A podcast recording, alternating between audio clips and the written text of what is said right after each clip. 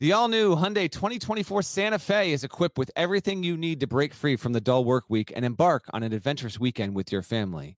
The Hyundai Santa Fe's features like available H-Track all-wheel drive, standard third row seating, available dual wireless charging pads. You've got the H-Track all-wheel drive so you can take on those dirt trails and kick up some mud, or the third row seating gets your whole family in to experience the thrill together.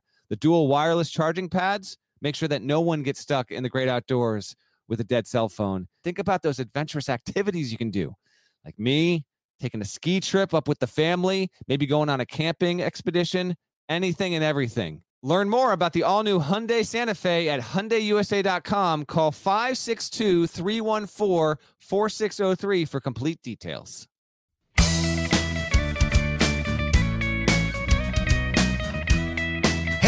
Scary Parrish. It's Wednesday, November 4th, 2020. Welcome back to the CBS Sports Eye on College Basketball podcast, where we sometimes discuss camel fighting and leaky black. Matt Norlander is here with me, and today we're continuing our series of previews of the top seven conferences. Today, we turn our attention to the SEC, where Norlander and I do not agree on which team should be the preseason favorite. I got Tennessee pick first. Norlander has Kentucky. Now, we both have Tennessee and Kentucky as our top two, and we both have LSU pick third, and we both have Alabama, Florida, and Arkansas in slightly different orders, pick fourth, fifth, and sixth. So we're mostly on the same page in terms of which teams we believe will be good in the SEC. But we do have disagreement at the top. Norlander, why are you so confident in John Calipari's Kentucky Wildcats, even though they return just one player from last season? It's a repeat of a season ago here with Cal and Kentucky in terms of the turnover. I do think last season was the most Kentucky had turned over. Still went 25 and 6. Now in the SEC, you know, weirdly enough, 25 and 6 went equated to 15 and 3 and they they won the league. like they were tw- they were 29th in KenPom and they still won the league cuz no one else was better than them. Um, I don't think that's going to be good enough. Like, if you tell me right now that Kentucky is the 27th best team at KenPom at the end of the season, I'm going to tell you that's not going to be the best team in the SEC. But that's the biggest reason why. Now, to be fair, last season's team did return Hagans, it returned Richards, it returned Quickley. But I think he brought in, I thought we talked about this a year ago, GP. Like, he brought in more or lost more than he had ever to that point with Kentucky. This year, it's even worse worse in quotations just in terms of turnover there. So uh, it's it's a coin flip for me. Like I know you're in on Tennessee. I I I, f- I feel like you're going to be right on this more than I am, but uh, I just it's it's a narrow edge. Uh, let me check right now. Right now in real time. I'm not going to reveal the numbers, but where Kentucky is on my rankings, I got Kentucky and Tennessee separated. Yeah, well, actually, it's I got them separated by four spots, so it's not that that close, but we are in agreement. I think, right, in terms of like I think there's a line between them and then once you get to LSU at number three. I do, or, or, at the very least, I should say this: I have the Vols 12th in the top 25 and one. I've got Kentucky 13th. I have them sep. They're, they're right on top of each other. I have LSU, I believe, 26th, but in preparation for this podcast, man, LSU's roster is really good. Like uh, you know, they've got talent, they've got experience. It, it will not surprise me if LSU ends up winning the SEC, even though I've got LSU third and Tennessee number one. Kentucky in the middle there. Uh, I asked the, the question somewhat like rhetorically. Um, you don't have to try to explain to me why you think John Calipari's Kentucky team is going to be good. Uh, we know why they're going to be good. If they're good, uh, they're super talented. They've enrolled the number one class in America. But we talked about this recently on an Eye on College Basketball podcast, I believe after Olivier Sarr got eligible. Like this is the top ranked recruiting class in America at Kentucky, but it is not a normal top ranked Kentucky recruiting class. There's only two five five star prospects in it. BJ Boston, who was ranked fifth in the class of 2020 by 24 7 Sports, and Terrence Clark, who was ranked eighth. Nobody else in Kentucky's class was ranked in the top 25 of the class of 2020. So this isn't one of those classes where they're enrolling four five stars or five five stars. It's two five stars and then some very good players who probably should stay in college more than one year, which could ultimately benefit the Kentucky program long term. Obviously, they add Olivier Sarr, but reasonable people can um, wonder uh, how good he's going to be. When I had a conversation with Kyle Boone about this recently when you were on vacation, I think he and I agreed, Kyle, that that Olivier Sarr's probably third best player at Kentucky uh, on paper. Uh, uh, you know that like, that's where I think he'll settle in. Like we won't think of him as the star of Kentucky's team, uh, or at least I'd be surprised if we do. Davion Mintz is eligible, a Creighton transfer. He didn't play at all last season. Averaged nine point seven points per game at Creighton the year before. They get Jacob Toppin eligible, but he only averaged five points at Rhode Island last season like with all due respect, he shouldn't matter much at yeah. Kentucky, at Agreed. least not this season. So um, Kentucky is super talented. I will not be shocked if Kentucky wins the SEC. I guess I should just go ahead and say it. Tennessee, Kentucky, LSU, any of those schools winning the SEC should not be a surprising thing for anybody. But I guess I would just hammer home this point. Kentucky's top ranked recruit. Kentucky brings back basically nothing and the top ranked recruiting class is not built like their top ranked recruiting classes normally are. Here's the KenPom finish for Cal since he got to Kentucky. Uh, 4 7 1 55. That's when Nerlens Noel got hurt. They lost to Bobby Moe. It's the only bad year that Kentucky's had since Cal got there. So 4 7 1 55 13 1 6 4 17 8. And then last season 29. It will be intriguing to see what happens this season. I'm going to bang this drum. I think Terrence Clark, not BJ Boston, will be Kentucky's best player. I think that will be evident within a month of the season starting. And then. I guess Olivier Sarr is the third best player, although I kind of want to see what Keon Brooks does. I'm, I'm curious as to who's going to be the better Keon in the SEC. Will be Keon Brooks or Keon Johnson at Tennessee, who I think will be a, a big time player there. We've talked about how you like. Put John- me down. Put me down for Keon Johnson. I think I'm with you. I think I am with you on Keon Johnson being better than Keon Brooks, but Keon Brooks is the only guy who's returning to the Kentucky roster. And so I just wonder if he's going to slide in and, and get a lot more production. I don't know. You have John Fulkerson as your preseason SEC player of the year. BJ Boston was our freshman of the year. Rick Barnes was our. Um, our coach of the year, and then Keyontae Johnson. We'll get to Florida in a few minutes, but he's our player of the year, not Fulkerson, who you made the pick for. Um, I love Yves Pons. Think he's going to be spectacular. I, I, I do like Tennessee a ton. Um, Jaden Springer's another name to know with the Volunteers there.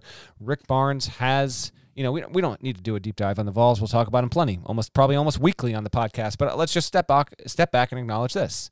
Like Tennessee fans, your program right now is in the best scenario possible that you could have asked for once you got Rick Barnes to, to coach coach the team. Like think about when Donnie Tyndall came in, how that ended you got Barnes. The first season it was sub 500, and even at the time of Barnes' hiring, it was like, I guess we'll take it, but like, you know, like chronic underachiever at Texas. Like, is this really what? Hey, look at it now. Three seed, t- three seasons ago, 26 and 9 record. Two seed the year after that, made the Sweet 16, lost in heartbreaker, 31 and 6. Last year, took a step back, but now you are rightfully in the discussion as a top 20 preseason team. This is just you are approaching levels of consistency that you had under the best seasons of Bruce Pearl, and the Pearl era is as good as just about any other in the history of all basketball. So uh, be happy that Barnes is your coach. You got a really good staff there consistently. When you're landing five star dudes at Tennessee, like things are going well. So congrats to you, and yes, you you should be uh, expecting, not you know guaranteeing, but just expecting. Yeah, why not us? Why can't we win the SEC? You're definitely there. Well, like they won it two seasons ago, so or or three seasons ago, I guess it was. So Rick Barnes already has an SEC title. Like I said, I've got Tennessee ranked 12th in the top 25 and one, and it is a remarkable story. This Rick Barnes story, and it is one that I um, willingly acknowledge I was wrong about. I, I Rick Barnes has had an incredible career. I've known Rick for a long time. I like Rick Barnes. If I were running the University of Tennessee, I would not have hired Rick Barnes. And the reason is because he continued to win at Texas. Like, go look. He he never he never stopped winning at Texas, but he stopped recruiting at Texas, or I should say, he stopped enrolling high level recruits. There was a time where it was like Kevin Durant, Tristan Thompson, like consistent five star after five star after five star, and that had like fallen off. I did a story at one point where I went and looked at the last X amount of top 50 prospects in the state of Texas, and almost none of them were going to Texas. They were going to Baylor. They were going to Kentucky, obviously. They were going to any. It it, it felt like any, and the numbers backed it up. It, it basically they were going anywhere other than Kentucky. So then, of course, they get tired of that at Texas because they see no reason why they can't be great at Texas because you've got all the resources in the world. Like Kevin Durant played here not too long ago. Like, let's start recruiting at a high level and then winning at a high level, not recruiting at a subpar level and consistently winning. So they move Rick, and then Tennessee is like waiting for that to happen. They hire him as quickly as they can. And my my logic behind not thinking it was a smart hire for UT was rooted in like some pretty basic, decent stuff. It's like, okay, if he's not, if he's not recruiting at a high level at Texas anymore, in a state that's just filled with high school um, elite level high school prospects, why is he going to recruit in Knoxville? Because the only city in the state of Tennessee that has basketball talent Whereas, like in Texas, you can go to Houston, you can go to Dallas, you can go anywhere. In in Tennessee, the only school, city that has basketball town is Memphis. Memphis is like six and a half hours from Knoxville, and you know Tennessee. Even when like Bruce Pearl had that thing rocking and rolling, and Steve Forbes was on his staff, and they were living in Memphis, they couldn't get anything done. And so, uh, there's no reason to think Tennessee's going to be able to recruit successfully in Memphis. Um, uh, Rick Barnes hasn't been recruiting successfully at all why does this make sense? And, and in fairness to me, if you'll allow me to be fair to me, the Rick Barnes era at Tennessee did not get off to a good start. He signed zero top 100 players in his first four classes at Tennessee. Zero top 100 players. And then he started winning with three star players at Tennessee. It's not something you should try to replicate, but he did do it. This was with the Admiral Schofield, Grant Williams yes. uh, roster because they got so good there, or for whatever reason, then they started recruiting at a high level. 2019, they enrolled five star Josiah Jordan James, still in the roster. 2020, they just enrolled Jaden Springer and Keon Johnson. They're on the roster now. Both of those guys look like they can be one and done. I was told by somebody who follows Tennessee closely, who's around that program, that Keon Johnson might be a top 10 pick. You know, we'll see. Mm. They've already got a commitment in the class of 2021 from five star point guard Kennedy Chandler, who is from Memphis. So now Rick Barnes has got that thing rocking and rolling. And when you acknowledge that they're returning four of the top five scores from a team that beat Florida and Kentucky in the final two weeks of the regular season last season, adding to it a number four ranked recruiting class with those two five star prospects. Um, I, I, just don't see why they're not going to be good. John Fulkerson, it was my preseason SEC player of the year. I got outvoted. I had him a preseason third team All American. You know, he averaged 13.7 points, 5.9 rebounds, shot 61% for the field last season. In the final 10 games, it was 18.3 points. I think he's going to be really good. I think those freshmen are going to be terrific. I think Tennessee is going to be a national player again. I like Tennessee and Kentucky at the top. Then LSU and Florida are three and four. That's where they finished last season uh, in the in the standings. LSU tied with Auburn in, in the standings, and then Florida tied with Mississippi State, who I think is going to plunge. Um, you you referenced it before. Will Wade does have a very good team. Trendon Watford returns. He is a, a prime candidate to be a player who had a solid first season in college, didn't receive a lot of pub, but then like if he's a top five dude in the SEC, I won't be stunned at all. Javonte Smart is also back there. Um, they bring in a five star guard named Cameron Thomas, who will stand out there there. LSU looks like its ceiling could be a three seed in the NCAA tournament. Honestly, like there's a lot to be to be had there. And then Florida, Florida, I just uh, we had them last season top 10. I think they were the preseason number six team in the AP top 25 Parrish. They were undeniably a letdown there, and they lose by. It's going to be super fascinating because, um, you know, Mike White told me near the end of last season that Kerry Blackshear like was everything to that team. Like they went 19 and 12, and without him, maybe they're 12 and 19. He's gone. They returned plenty of talent. Keyontae Johnson is our preseason SEC Player of the Year. I I can't. I can't fully envision that coming to be. Maybe it will, but I'm just I think there's a lot around him that I think the production will be like his stats might not be there. Uh, they they bring back Scottie Lewis, who if he can be more like what he was recruited to be and, and improve his shooting, his defense, there's no question with that. I think uh, there's something to be had there. The Gators, they're a top 25 level team to me, though. Um, they lose Andrew Nembhard, but I think that was a welcome departure. He's going to Gonzaga sitting out. He'll play next season. Tre Mann is back. He's also a very important player as well. So I do like Florida a lot. To me, I know people are high on Bama and they are in our top five. But for me, Parrish, I, I think that there's a, a, little bit of a separation between the LSU Tigers, the Florida Gators, and the Crimson Tide. So I have Tennessee, Kentucky, and LSU in the top 25 and one. And then I have Alabama 28th because I've done the rankings out to 36 because people, uh, fans from schools that think they should be ranked but aren't ranked. They're like, where where do you have this team? Where do you have that team? And I just so now I just put it in the thing like, hey, if this were the top 35 and one, here's what the next 10 schools would look like. I've got Alabama 28th, Florida 29th, Arkansas 31st. So I've got six SEC schools in the top 31. Florida, they were when we talked about disappoint, most disappointing teams in America last season, I think it's probably Washington would be the most obvious one. Yeah. But but because they were supposed to be good, two first round picks, and like they were awful. Um, but the other one that comes up is Florida. But here's the thing, and to be clear, Florida was disappointing. You know, they were preseason top 10, but they still finished top 35 at KenPom. They weren't terrible. They just weren't what we thought they were going to be. And obviously, a lot of that was, well, why did we think they were going to be a top 10 team? Well, the, the, the two reasons. Um, Kerry Blackshear, the enrollment of him, and they added two McDonald's All Americans in Tre Mann and Scottie Lewis. You expect five star freshmen to be impactful. Neither one of those guys were great. That's why they're back in school, or at least among the reasons they're back in school.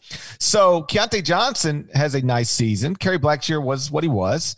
Um, but like when you've got two five star freshmen and neither one of them show up, you're not going to be the top 10 team you were supposed to be. So they weren't but they were a top 35 team at KenPom. Six of the top eight scores from that team are back. And if you can get Tre Mann or Scottie Lewis, and maybe both, to look like the five star prospects they were considered to be two years ago, well, then that's how, if you're Mike White, you, you break through, um, shut your fans up who are a little um, I don't know, impatient or I don't know. They just want, you know, they just want high level basketball without exception. So I'm not going to blame them for that. But like, I get chirping from Florida fans sometimes. And then I go look at Mike's Wikipedia page and I'm like, looks like he's doing pretty good.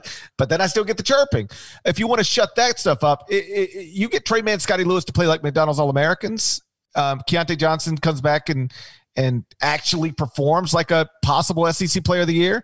Well, then that's how Florida can overachieve this season relative to preseason expectations as opposed to what happened last season, which is underachieved relative to preseason expectations. Uh, you covered the Gators. I got to talk about Arkansas real quick. It returns. Uh, it's like Kentucky. There's, uh, I think, Desi Sills, who started. He's the only returner of, of significance, and then uh, and then a player named Ethan Henderson is is back. Everything else is a massive turnover. Losing Isaiah Joe. See, Joe left, came back, then left again, and I think Muss knows he might be in a just a less advantageous position without him. Like you have Isaiah Joe on this roster with his shooting ability, I think it makes a big difference. I'm, I don't know. The closer we get to the start of the season, the less in I am on the Hogs relative to the rest of the league. There, we've got them six, and this is year two from us. I mean, you want to talk about a, a, a classic example of a coach going and taking a job and like rebuilding it to him. Like it's happening in real time at Arkansas. They are getting the benefit of the doubt off a twenty and twelve season, but let's just see. Like we'll see. Um, I think six is their ceiling in the league personally. Now they're going to be helped by the fact that they're. I mean, according to our collective projections, and we'll get to Bama, but Bama five, Arkansas six, Auburn seven, South Carolina eight. Like I'm telling you, like I don't think Auburn's going to be that good. South Carolina's got a stud named AJ Lawson, but I'm I, they're going to be like Ole Miss, Missouri. Like there's a Parrish. Like we talked about the Pac-12 earlier this week. A lot there. To me, the SEC just I don't know, good at the top, but Bama, Arkansas, and then I think it starts to to be a, a pretty sl- quick quick slide there. Yeah, the top six I like. Again, six in the top thirty-one. After then, after that, it does drop off for me. Um, Auburn lost all five starters. Now they enroll a five star in Sharife Cooper, but they lost all five starters. South Carolina does bring back three of its top four. You mentioned AJ Lawson. We'll see. You know, uh, Frank Martin is obviously an accomplished coach. We'll see what he can do with that. Ole Miss is kind of interesting. They have Devontae Shuler, who I think can have a breakout year. Fun fact about him played on the same AAU team in South Carolina once upon a time with Zion Williamson and Ja Morant. And if you were to ask, because somebody did ask Ja Morant once about that team, they were like, "So who was better, Ja back then? Was it you or Zion? Who was the star of the team?" Ja was like, "It was really Devontae Shuler mm-hmm. was the best player on our team Good at note. the time." Good note. Yeah, yeah. So Devontae Shuler is now at Ole Miss. They added Romello White. Arizona State transfer. He averaged 10 and 9 last season for the Sun Devils. So they've got some pieces there. Missouri brings back Mark Smith, Jeremiah Tilmon. Um, Buzz is still building at A&M. Mississippi State lost its top four scores. You know, Tom Crean, I think, is still building at Georgia. The Anthony Edwards era didn't really work um, from a team perspective as well as you'd like. I think it's important to note with Tom, he didn't win an NCAA tournament game at Marquette until his fourth year. Did not win an NCAA tournament game at Indiana until his fourth year. Looks like it's probably going to be the same um, at, at, at Georgia. I would assume. And then Vanderbilt just kind of lives at the bottom and has yeah. been for a while. It doesn't mean they can't break out of that someday under Jerry Stackhouse, but um, but but they're not going to break out of it this season. No, they are the consensus bottom team in the league. Uh, Vandy 14. I, I do think it's going to be a long season for Georgia. I'm just not again, like uh, let's see one more year with Tom. Let's see what how they how they traverse the course there. But uh, them 13, Mississippi State is as monotonous of a roster, I think, in a power conference this season. I just don't find a lot of inspiration there. Losing Reggie Perry, Robert Woodard, Nick Weatherspoon, uh, those are big hits. I just Ben Howland, by the way, next win. Number 500 for Ben Howland. I don't know who's on their schedule to start the season, but uh, I think I think he starts the season if he wins 500. And I'm totally vamping off the top of my head, but I want to say like Mark I could be way off on this. This is real time thinking, but I've all these stats from doing all this research. I want to say like the next one or two wins that Mark Few gets will be 600. So there's a couple of coaches that are eager to start the season to hit a personal milestone. A and M under Buzz, they're going to have a, a, dude named um, uh, Kevin Marfo, who was the best rebounder in college basketball last season, but I don't know. Savion Flagg solid. They're just these are not NCAA tournament level teams. And then Missouri, actually, Missouri is the one team. Like, there's always a team that'll pop up and surprise. I'm just wondering if Cuonzo might be able to just if we might look up in January and say, well, like, look at this, like they're top six team in the league. Let me talk real quick about Alabama. I they are super intriguing because uh, early reports. Um, I'll I'll just lift a phrase from our from our pal John, Jon Rothstein, but uh, moles out of Tuscaloosa mm. are indicating that Herb Jones is uh, Herb Jones is is the best player on this roster heading into this season there. But not far behind are Jaden Shackelford, who's going to take the reins after Kira Lewis is gone, and then John Petty, of course, who's been there a while and is a really really good three point shooter. Um, a really strong trio right there for sure. Uh, Bama can certainly run and this is Oats' second season. Uh, we all know how good he was at Buffalo. I mean, he inherited that from from Bobby Hurley and went on to make three tournaments in four seasons, famously beat Arizona. And you know, I'm not super high on him, super high, but if you tell me like just uh, go hypothetical Parrish, like if Alabama is the second best team in the SEC, which I don't think is out of the realm of possibility, but if they just hit like, it wouldn't stun me. Nate Oats is, is quickly proven to be a, a coach who can adapt and kind of uh, MacGyver his rosters to optimal results here. So to me, the most intriguing team, and SEC's not short on intriguing teams, but to me, the most intriguing team is Bama because I don't feel like I have a confident grasp on if they really are flirting with top 10 status or maybe they're more like, you know, 8, 9 seed when we get to the tournament. But the talent's still good. Jones, Petty, Shackelford, as I said. Alabama was a team I consistently uh, paid attention to last season because they were one of those teams, and these teams pop up in KenPom all the time. Record terrible, KenPom rating very good, like mm. or at least respectable. They were 16 and 15 overall, eight and 10 in the SEC, but 60th at, at KenPom. I mean, that put them in the range of teams that were going to get at large bids to the NCAA tournament. Now they were not going to get an, at, but how about this? They were not going to get an at large bid to the NCAA tournament, but right.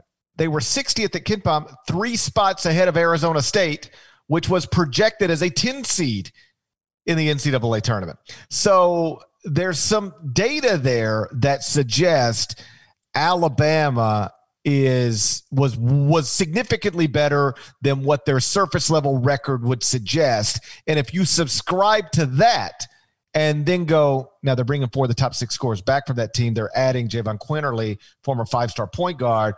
I see how you could talk yeah. yourself into him pretty quickly. Good point on Quinerly. I uh, neglected to mention him before, but they're they're right there. To me, big picture, tournament teams: Tennessee, Kentucky, LSU, Florida. I think easily. And then I would think Bama and Arkansas are there, but I think the SEC will be a six bid league. Maybe Missouri and South Carolina flirt with it. Um, we greatly disagree on Missouri. You've got them down at 13. I took a chance to put them seven, which I know is high, but again, I like to take the occasional shot there. But I don't think this is going to be a vintage year. Last season, last thing for me, the SEC ranked sixth in conferences per KenPom. Big Ten was one, Big 12 was two, Big East three, uh, then a little bit of a gap uh, with the ACC, Pac 12, and then the SEC you know better than the American, but not by much. Uh, so just keep that keep that in mind going forward here. I think it's going to be uh, more of the same with that conference this season. Shouts to Devin Downey. Shouts to Chester, South Carolina. Shouts to Terry M.F. and Teagle. Legend. Shouts to Larnell. Thank you guys once again for listening to the Eye on College Basketball podcast in the middle of the just the dumbest pandemic I've ever been a part of in my life. I hope I never have to to do this again. I appreciate you guys being here. If you haven't subscribed yet, please go subscribe to the Eye on College Basketball Podcast anywhere you subscribe to podcasts, including Apple Podcasts. I'd appreciate it. Norlander would appreciate it. So you go do that, and we will talk to you again real soon. And by real soon, I mean tomorrow on Thursday, when we'll be previewing the Big East. Till then, take care.